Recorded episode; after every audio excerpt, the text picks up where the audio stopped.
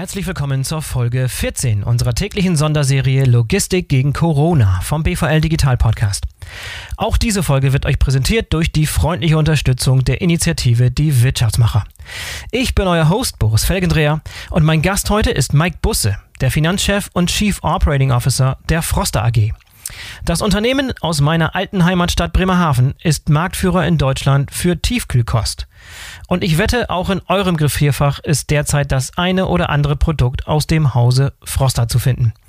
Wie das Unternehmen durch die Corona-Krise schippert, das erfahren wir heute von Mike Busse. Viel Spaß! Hallo Mike, herzlich willkommen zur Sonderserie Logistik gegen Corona. Schön, dass du dabei bist. Ja, einen wunderschönen guten Morgen, Boris. Sehr gerne. Mike, ich bin total gespannt auf unser Gespräch heute, denn du bist der CFO und COO bei der Froster AG, dem Marktführer in Deutschland für Tiefkühlgerichte. Mein Bauchgefühl sagt mir, dass euer Geschäft gerade ganz gut laufen sollte, aber der Teufel steckt sicher in den Details, äh, auf die wollen wir heute eingehen. Mike, magst du uns, bevor wir loslegen, einen kurzen Einstieg in das Unternehmen Froster geben und vielleicht ein paar Infos zu deiner Person selbst? Ja, sehr, sehr gerne, mache ich gern. Ja, Froster, äh, wir sind äh, ja, Schnaps über 520 Millionen groß im letzten Jahr, steuern auf die 550 Millionen zu, also wir wachsen. Und ähm, was Froster ausmacht, ist, wir sind Tiefkühlhersteller und äh, das in allen Kanälen, das heißt Food Service, Out of Home, ähm, aber eben auch Retail äh, und äh, aber auch in den Heimdiensten. Also das ist ganz spannend in dieser, in dieser Phase. Ähm, was ähm, äh, aber auch relevant ist, wir produzieren eigentlich nicht nur äh, für unsere eigene Marke, sondern sind auch in der äh, Eigenmarke der, äh, des Handels tätig, also der sogenannten Handelsmarken. Ähm, das heißt, wir decken eigentlich das gesamte Spektrum ab. Und wir machen das mit ähm, äh, insgesamt vier Fabriken, drei davon in Deutschland, eine große Fabrik in Polen. Äh, wir haben 1800 Mitarbeiter am Start. Und ähm, ja, worauf wir besonders stolz sind, im Jahre 2003 haben wir hier das Reinheitsgebot für die Herstellung von Fertiggerichten äh, an den Tag gelegt. Und das war ein Novum. Äh, beim Bier gibt's das, da kennt man das, aber bei den Lebensmitteln eben nicht. Und wir sagen, wir können das besser als alle anderen, weil wir wollen, ja, ganz so wie man das eben äh, zu schätzen weiß, ohne Zusatzstoffe, ohne irgendwelche Geschmacksverstärker arbeiten. Das heißt ehrliches Essen. Und äh, insofern verstehen wir uns auch als ein äh, ja, ganz ehrlicher Vertreter in dieser Branche und sind damit sehr, sehr erfolgreich. Ja, ich habe in meiner Recherche auch gelernt. Person, ich habe in meiner Sorry, Recherche ja? auch gelernt, dass, dass das gar nicht so einfach war am Anfang. Ne? Also das war ein holpriger Start. Also für mich im Nachhinein No-Brainer, äh, diesen Ansatz zu fahren. Aber damals, als ihr das gestartet habt, war das nicht selbstverständlich oder nicht so einfach für euch. Das war alles andere als selbstverständlich. Eigentlich hat es, äh, sage ich mal, mit dem Start eigentlich sogar in eine Existenzkrise geführt.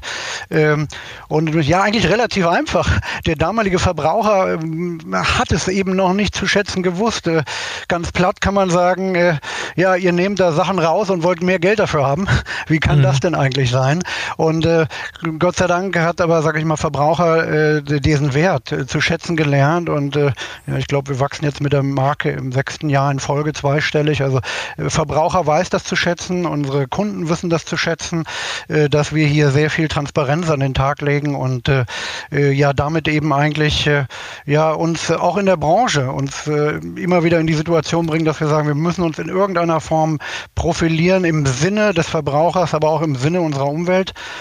Äh, in diesem Jahr haben wir einen Papierbeutel gelauncht, äh, der erste in der Branche in der Tiefkühltruhe. Also auch da sieht man, äh, wir versuchen so ein Stück innovativ zu sein im Sinne aber auch ja, des, des Gemeinwohls. Mhm. Sehr klasse. Ich hatte dich gerade unterbrochen in Bezug auf deine Person. Also mach gerne ja, weiter. Genau. Ja, gut. Ähm, äh, ich bin jetzt äh, für Froster-Verhältnis eigentlich ein Benjamin. Ich bin seit 2016 äh, hier mit äh, äh, an Bord. Und ähm, wie du schon erwähnt hast, ich bin hier als Vorstand ähm, tätig ähm, im sehr breiten Bereich. Das heißt, äh, alles, was so nicht funktionieren kann, das verantworte ich. Finanzen, Controlling, aber insbesondere eben auch die Supply Chain. Und in dem Zusammenhang bin ich heute auch hier bei euch. Äh, da ist die Logistik dabei, aber auch die Planung und ähm, die Werke. Also die vier Werke äh, berichten letztendlich auch an mich. Ja, Mike, dann lass uns mal etwas tiefer einsteigen. Wir haben jetzt ein paar Wochen Kontaktsperren hinter uns. Alle Restaurants sind geschlossen, wir sitzen zu Hause. Essen wir gerade auch mehr Tiefkühlkost und Fertiggerichte? Ja, äh, massiv mehr. Also wir sehen so mhm. im Schnitt eine Größenordnung um 30 Prozent Uplift zum normalen Geschäft. Und äh, ja, diese Phase ist für uns eigentlich auch immer eine Hochphase, das Frühjahr, aber das ist äh, äh, wirklich sehr, sehr stark, dieser, dieser, dieser Effekt. Ähm, und wie ich schon erwähnt habe, wir sind ja in allen Kanälen tätig und genauso erleben wir das, was jetzt gerade momentan passiert. Das erleben wir auch im Geschäft. Das heißt, unser Food-Service-Geschäft ist sukzessive auf dem Level ja auf nahezu 10 Prozent abgesunken. Das heißt, da passiert noch was, aber da sind dann eben auch die Krankenhäuser und ja, sag ich mal, die Helden im Alltag, die wir dann auch mit versorgen äh, mhm. Dürfen. Ähm, aber der klassische äh, Out-of-Home-Bereich ist natürlich runtergefahren. Ähm, wir haben riesigen Bedarf gesehen in unseren Produkten im Retail. Ähm, und äh, ja, das Thema Hamstern, wobei, ob das nun wirklich Hamstern ist, das können wir gar nicht nach, äh, nachvollziehen oder beurteilen. Aber was wir schon merken, ist, äh, dass der Wunsch, sich äh, auf äh, Vorrat einzustellen, dass der da ist. Das heißt, wir haben dort einen massiven Effekt erlebt. Interessanterweise, wenn man sich das so anguckt im Portfolio, ähm, Fertiggerichte durch die Bank weg, aber auch sehr stark bei der Marke Froster.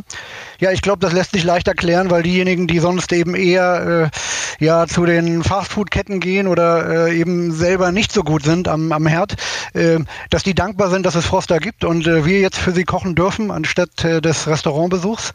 Ähm, Zweites äh, sehr großes Segment äh, Gemüse wächst also auch äh, sehr, sehr stark, äh, alles äh, im hohen zweistelligen Bereich. Und äh, hier macht es eben auch sehr viel Sinn, weil die Leute bevorraten sich, sie wissen nicht, was es morgen an Frischen gibt. Also macht man erstmal den Tiefkühlschrank voll. Ja, und was auch geht, äh, ist glaube ich aber auch nicht ganz unlogisch, sind Fischstäbchen. Äh, massiver Anstieg bis zu 70 Prozent. Ich meine, die Kiddies, die da jetzt zu Hause sind, die wollen dann eben auch äh, am Mittagstisch äh, den einen oder anderen Spaß, den sie sonst jetzt nicht mehr haben in der Situation. Und da gehört Fischstäbchen und äh, Spinat auch einfach äh, mit dazu. Mhm. Wie sieht es denn mit dem Produkt mit im Ausland aus? Ich weiß zum Beispiel, Italien ist auch ein großer Markt von euch. Siehst du da Unterschiede, wie sich da der, ja. das, das Geschäft entwickelt, beziehungsweise der Mix sich ändert? Äh, nein, wir sehen äh, einen sehr vergleichbaren Trend. Also es ist, äh, mhm. es ist ganz, äh, ganz äh, symptomatisch mit der Krise erleben wir eigentlich auch die Entwicklung in den einzelnen Märkten. Das heißt, es fing eigentlich in Italien an, dann kam Deutschland dazu, Polen ein Stückchen später und die osteuropäischen Märkte. Ähm, nein, wir sehen eigentlich überall ein ähnliches Bild. Mhm. Und ähm, äh, ja, gerade auch in Italien se sehen wir eben auch, dass es nicht äh, abflaut, sondern dass es eigentlich sogar stärker wird, äh, weil man einfach sagt, naja, wir können eben einfach auch genau wie die Politik zurzeit unsicher ist, wie muss man denn jetzt mit der weiteren Krise umgehen, so stellt sich auch der Verbraucher eben auf die Unsicherheit ein und da ist ja ein ge gefrorenes Produkt, glaube ich, hilfreich. Ich denke, was wir auch sehen müssen, ist, dass der Verbraucher ja, sage ich mal, auch den regelmäßigen Einkauf scheut. Wir wissen ja, dass eigentlich der Kassenbon im Handel dadurch geprägt ist, dass äh, tendenziell der Kunde relativ häufig zwei, drei bis zu viermal die Woche einkaufen geht. Mhm, mhm. so und äh, das erleben wir momentan anders. Das heißt, man geht seltener, aber dafür deckt man sich dann besser ein. Mhm. Und das ist schon noch ein Stück geplanter. So und äh, dazu können wir dann äh, zu der besseren Planung eben auch beitragen, äh, weil man eben einfach den Tiefkühlschrank als äh, ja, Zwischenlager nutzen kann. Ja, ganz genau. Das ist aus meiner eigenen Erfahrung kann ich, da, kann ich da nur sprechen. Das war bei mir auch kein Hamsterkauf, sondern ich habe einfach das gekauft, was der, was, was, was an Platz da war im, im Gefrierfach sozusagen. Und da ist definitiv auch Froster mehr, mehr als einmal dabei gewesen. Äh, Mike, dann lass uns mal ein bisschen äh, genauer schauen auf eure Lieferketten. Kannst du uns die mal kurz beschreiben? Du hast vorhin schon mal darauf drauf hingewiesen, wo, wo, dass ihr auch selber Anbau habt und äh, Produktion habt, aber vielleicht mal einen groben Überblick so über eure Lieferketten im Allgemeinen. Ja, ganz genau. Also wir sind äh, von den Märkten Märkten, da sind wir sehr europäisch ausgerichtet, aber von der Lieferkette, also unser Supply Chain in Bezugspunkten, sind wir ein globales Unternehmen. Das heißt, äh, wir bekommen äh, eben Fisch, Alaska Pollock, Alaska Seelachs ist eines unserer Hauptprodukte. Das äh, kommt eben aus Alaska, ähm, USA, aber auch aus, aus Russland. Ähm, teilweise wird es in China eben dann auch ähm, filetiert. Wenn es nicht auf okay. See verarbeitet wird. Das heißt auch da ein großer Punkt. Wenn wir dann in unsere Fertiggerichte hineingehen und das Gemüse, äh, dann werden wir wirklich global, weil äh, äh, da kommt äh, dann eben ein Brokkoli äh, aus Ecuador. Da ähm, haben wir äh, dann letztendlich Hühnchen auch aus Thailand, aus allen Herren Ländern kommen ähm, beispielsweise Sprossen. Das heißt insbesondere für unsere ähm, asiatische Range, also das Bami Nami, wo dann eben auch Mungo Zuckersprossen äh, mit in die Produkte hineinkommen. Ähm, und hier haben wir natürlich ähm, eine ganz spannende Entwicklung durchlebt, weil äh, äh im Prinzip ja, jeden Tag in den letzten Wochen gab es dann neue Messages, äh, etwas ist zu, also eine Grenze ist zu, wir müssen uns erstmal darauf einstellen, wie können wir jetzt hier ersetzen. Und ähm, mhm. ja, an dieser Stelle muss ich sagen, unsere Kollegen im Einkauf, aber eben auch im Supply Chain Management, ja, haben einen fantastischen Job gemacht, um äh, hier immer wieder auf Alternativen zu gehen und äh, uns selbst darauf vorzubereiten, äh, dass, was machen wir denn, wenn wir mal nicht mehr liefern können, ein bestimmtes Material. Und wir bei Froster haben einen sogenannten, äh, auf der einen Seite einen Zutaten-Tracker, also wo man im Internet nachlesen kann, wo die Materialien herkommen. Aber viel wichtiger, wir haben ein sogenanntes Flexible Printing am Start. Das heißt, mit jeder Packung wird draufgedruckt, wo das Material herkommt, äh, was dann jetzt in der Verpackung ist. Und äh, ja, genau, da steht zum Beispiel, der, der Pfeffer kommt aus Madagaskar oder die, genau, die Sprossen so kommen aus Thailand. Wie, ja, ganz ja, genau. So auf der Packung selber.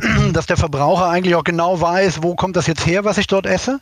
So, und äh, in dieser Phase hat das einen riesigen Vorteil, weil ohne irgendwelche Stammdaten äh, äh, großartig anpassen zu müssen, äh, kann man im Prinzip einfach sagen, nee, in dem Batch ist jetzt einfach ein Produkt aus einem Nachbarland und ähm, das sieht dann der Verbraucher dementsprechend auch. Und äh, ähm, ja, mhm. wir können das trotzdem nahtlos weiter produzieren. Also es hat uns sehr geholfen, diese, diese flexible Vorgehensweise. Das glaube ich. Kannst du auf ein paar konkrete Probleme und Engpässe eingehen und wie ihr damit umgegangen ja. seid? Ja, selbstverständlich. Also äh, gut, wir, wir sind nach wie vor noch nicht durch. Also äh, äh ganz wesentlich natürlich, das hat uns gerade, glaube ich, auch alle in der Logistik bewegt, war natürlich, äh, sag ich mal, ich nenne es mal den Stau äh, an den Grenzen. Das heißt, als dann die Länder zugemacht wurden Ende März, äh, haben wir natürlich eins erlebt, äh, dass mit einmal sämtliche äh, Lieferströme in, in Verzug geraten sind. Und das war sowohl Polen, Deutschland für uns ein Thema, weil wir dort auch einen großen Markt haben, aber auch eben eine Fabrik. Ja, aber das gilt genauso für Italien. Äh, ja, Österreich war ein Thema, weil das Nadelöhr natürlich da war. Spanien, wo wir sehr viele Produkte auch herbeziehen. Äh, äh, dort hatten wir riesige Themen, also Logistik. Äh, genau, die, genau die Länder, die Probleme hatten. Ne? Ganz, das, genau. Ganz genau, aber dort ja, baut Wahnsinn. man eben auch an und äh, ähm, darauf sind wir angewiesen. Ähm, so und ähm, das war schwierig. Wie sind wir damit umgegangen? Ja, ich glaube, in so einer Krise zeigt sich eigentlich wirklich, was Partnerschaft bedeutet und äh, ich denke, derjenige, der jetzt einfach nur über eine Broker-Plattform gegangen ist und sagt, ich kenne eigentlich meinen, äh, meinen Partner gar nicht, äh, der hatte vielleicht mhm. größere Probleme. Ich muss sagen, riesen Dankeschön an alle, die mit uns gemeinsam arbeiten, weil die haben einen fantastischen Job gemacht und ja, sind diese extra Meile im wahrsten Sinne des Wortes mit uns gegangen oder manchmal auch gestanden.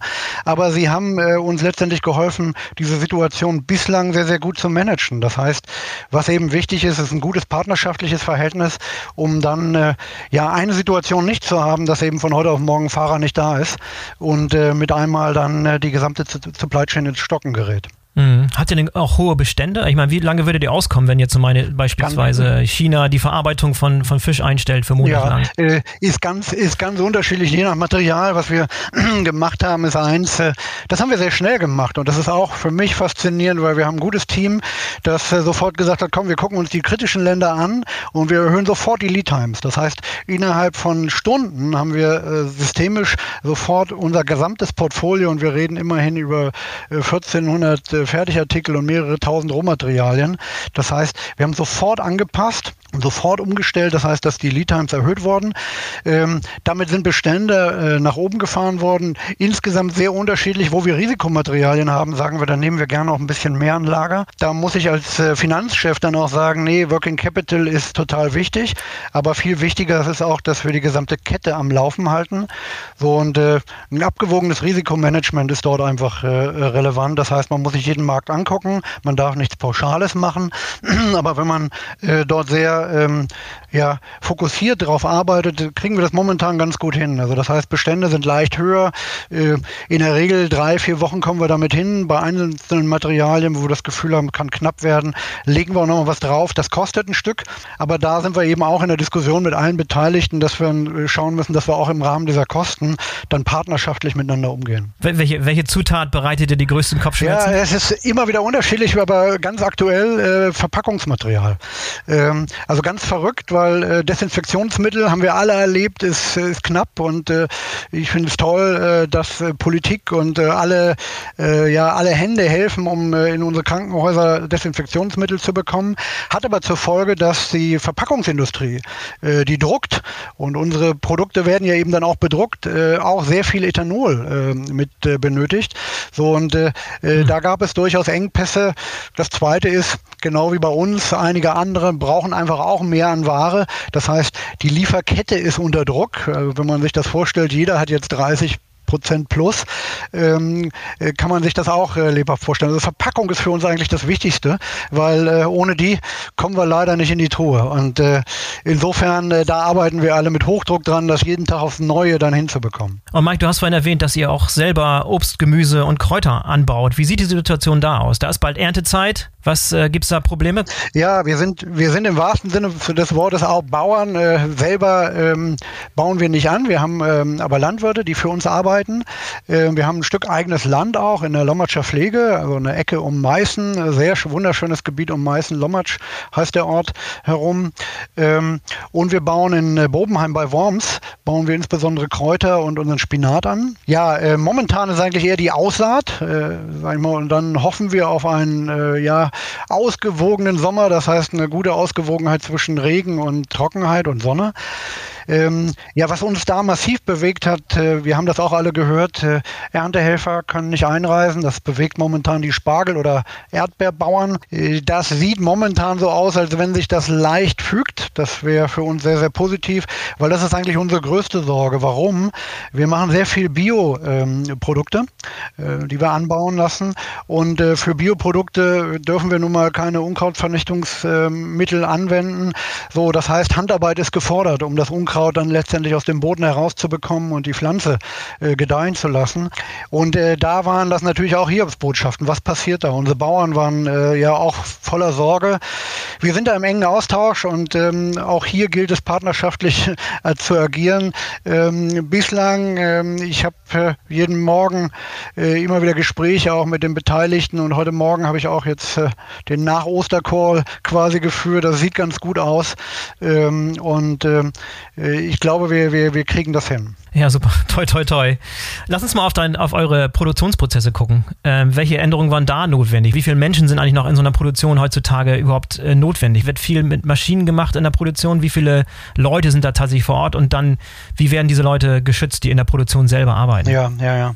Also ähm, insgesamt ein Großteil unserer Mitarbeiter ist in der Produktion und das sind, sag ich mal, momentan eigentlich unsere Helden, weil die funktionieren hervorragend dort unten.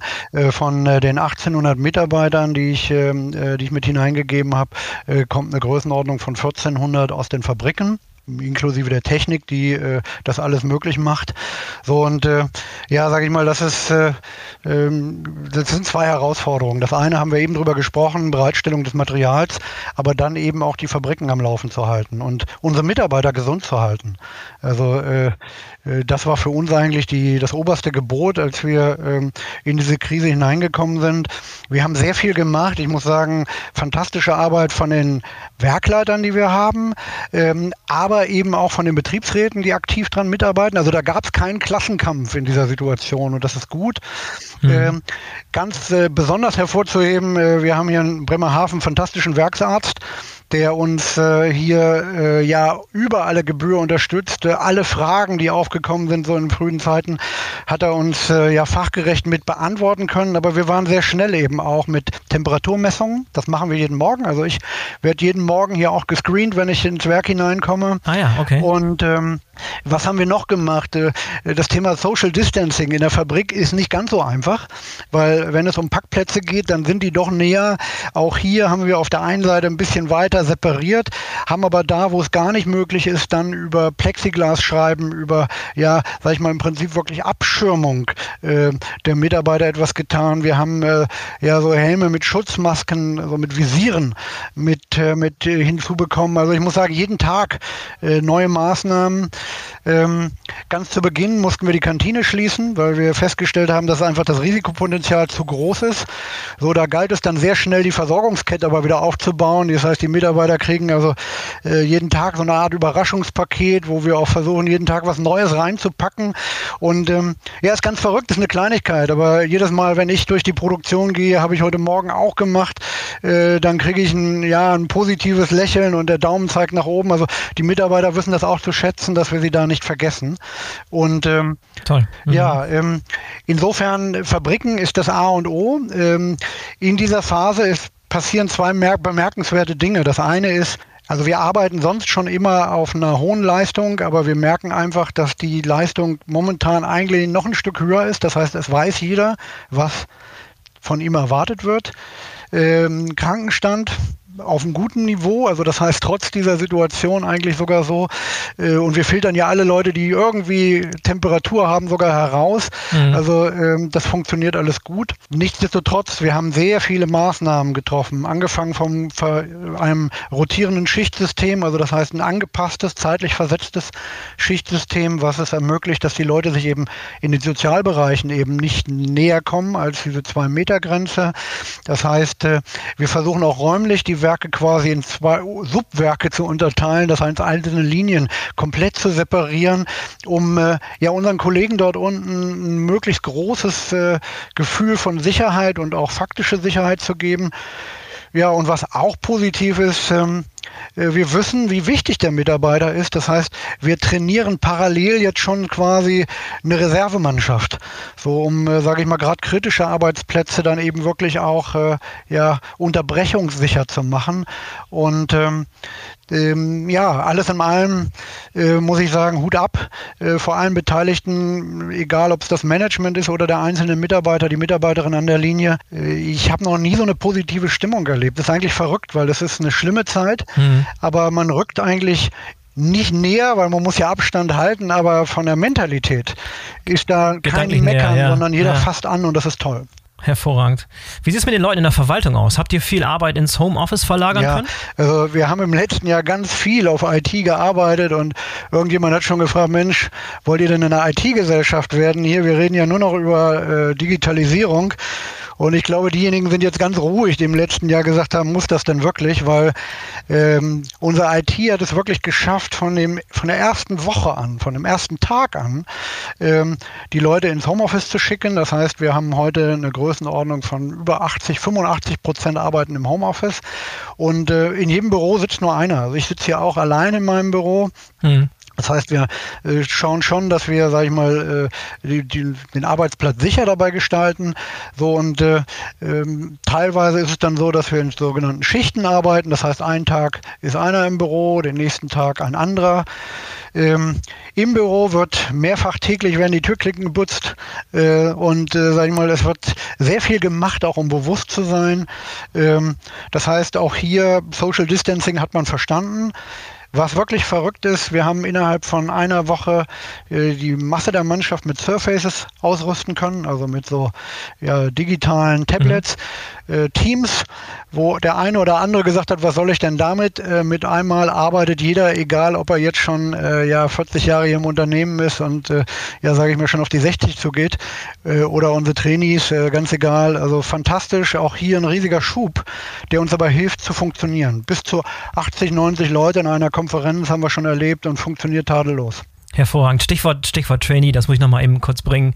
Die Historie, wie unser Gespräch überhaupt zustande gekommen ist. Ich wurde angeschrieben von einem eurer Trainees, der passionierter Zuhörer dieses Podcasts ist und er hat vorgeschlagen und hat gefragt, ob es nicht eine tolle Idee wäre, euch mal zu interviewen. Das passte wie die Faust aufs Auge und heute sitzen wir hier. Also das finde ich eine hervorragende Story. Ja, also äh, erstmal, ich bin da auch dankbar ähm, und äh, ich hatte ja gar keine andere Chance, als zu sagen, ich mache das total gern, aber ich mache es auch gern. ähm, ja, aber zu den Trainees. Äh, Ende des Vorletzten vorletzten Jahres haben wir äh, eins gemerkt, ähm, es wird immer schwieriger, richtig gute Leute am Arbeitsmarkt zu bekommen. Und äh, wir haben gesagt, wir müssen eigentlich, wir sehen, dass die, die, demografische Entwicklung, das heißt, ganz viele von unseren Kolleginnen und Kolleginnen gehen dann in den nächsten Jahren auch in den wohlverdienten Ruhestand.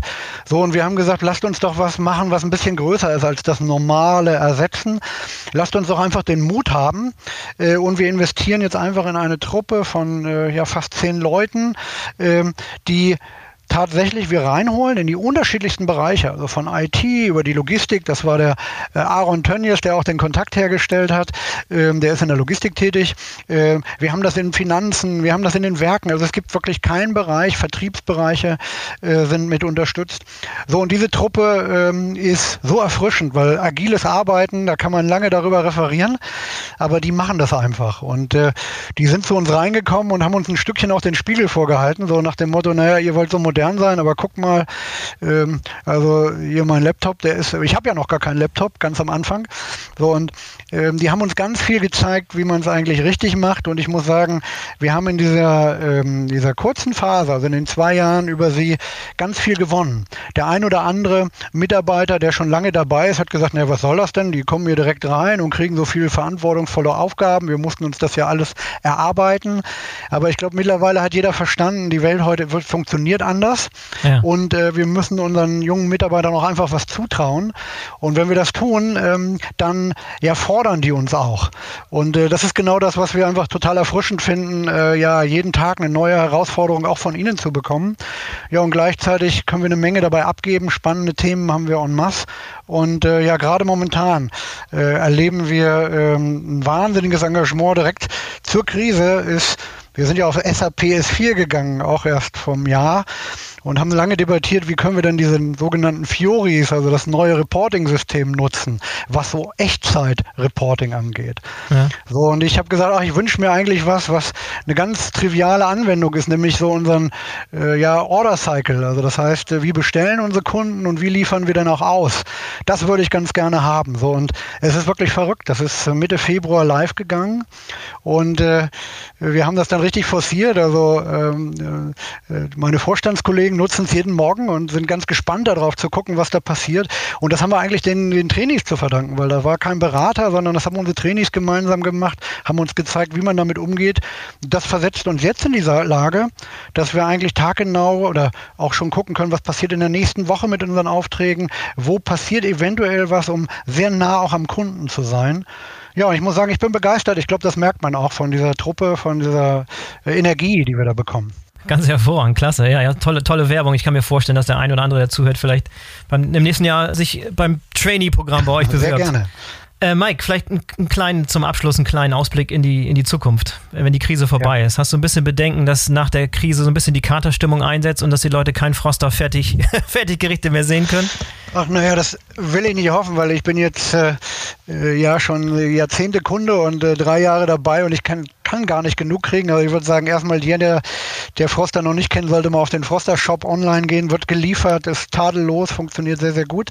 Ähm, aber generell, ähm, also ich glaube, äh, erstmal wird die Krise nicht so schnell vorbeigehen. Das heißt, auch wenn jetzt jeder nach einem Release von diesem Lockdown ruft, äh, diese Krise wird länger dauern, ähm, weil auch Mensch äh, sein Verhalten erstmal anpassen muss. Das macht er sehr schnell, aber ich glaube, es wird durchaus eine Weile dauern, bis man wirklich ähm, das Vertrauen in die gesamte Kette wieder gewonnen hat.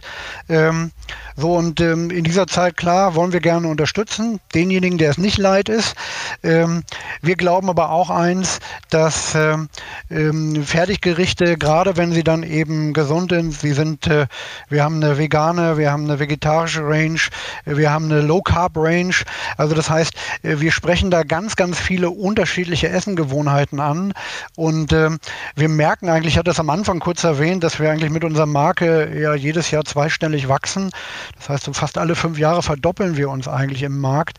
So und äh, ich glaube, die Krise hilft uns hier vielleicht den einen oder anderen davon überzeug, zu überzeugen, dass Roster ein gutes Lebensmittel ist, eine echte Alternative ist, die einfach, die gesund ist und die äh, ja wahrhaftig ist, das heißt äh, transparent und mit einem guten Gefühl zu verkosten ist. Ich glaube, da kann uns die Krise auch nicht schaden. Sicherlich wird der ein oder andere erstmal seinen Tiefkühlschrank leer futtern, äh, bevor er dann wieder neu einkauft. Aber gut, wir äh, sehen es eben dort äh, so, dass es erstmal wichtig ist, dass wir diejenigen, die uns brauchen, dass wir für die zur Verfügung stehen. Und äh, dann gehen wir auch wieder in den ganz normalen Rhythmus hinein. Und ja, lass uns die Daumen drücken, dass, dass wir irgendwann auch wieder in diesen normalen Rhythmus hineinkommen. Ja, toi, toi, toi. Mike, ich danke dir vielmals für dieses interessante Gespräch. Schön, dass du dabei warst. Ich danke dir, Boris. Vielen Dank und einen guten Tag noch. Danke, grüß die Belegschaft, bleib Mach gesund ich. und bis zum nächsten Mal. Tito. Ciao. So, das war die Logistik gegen Corona-Folge mit Mike Busse von Froster. Ich muss zugeben, ich fand diese Episode besonders interessant. Ich bin gespannt auf euer Feedback. Denkt dran, den BVL Digital Podcast zu abonnieren, damit ihr keine der kommenden Folgen verpasst. Bis zum nächsten Mal. Bleibt gesund. Euer Boris Felgendreher.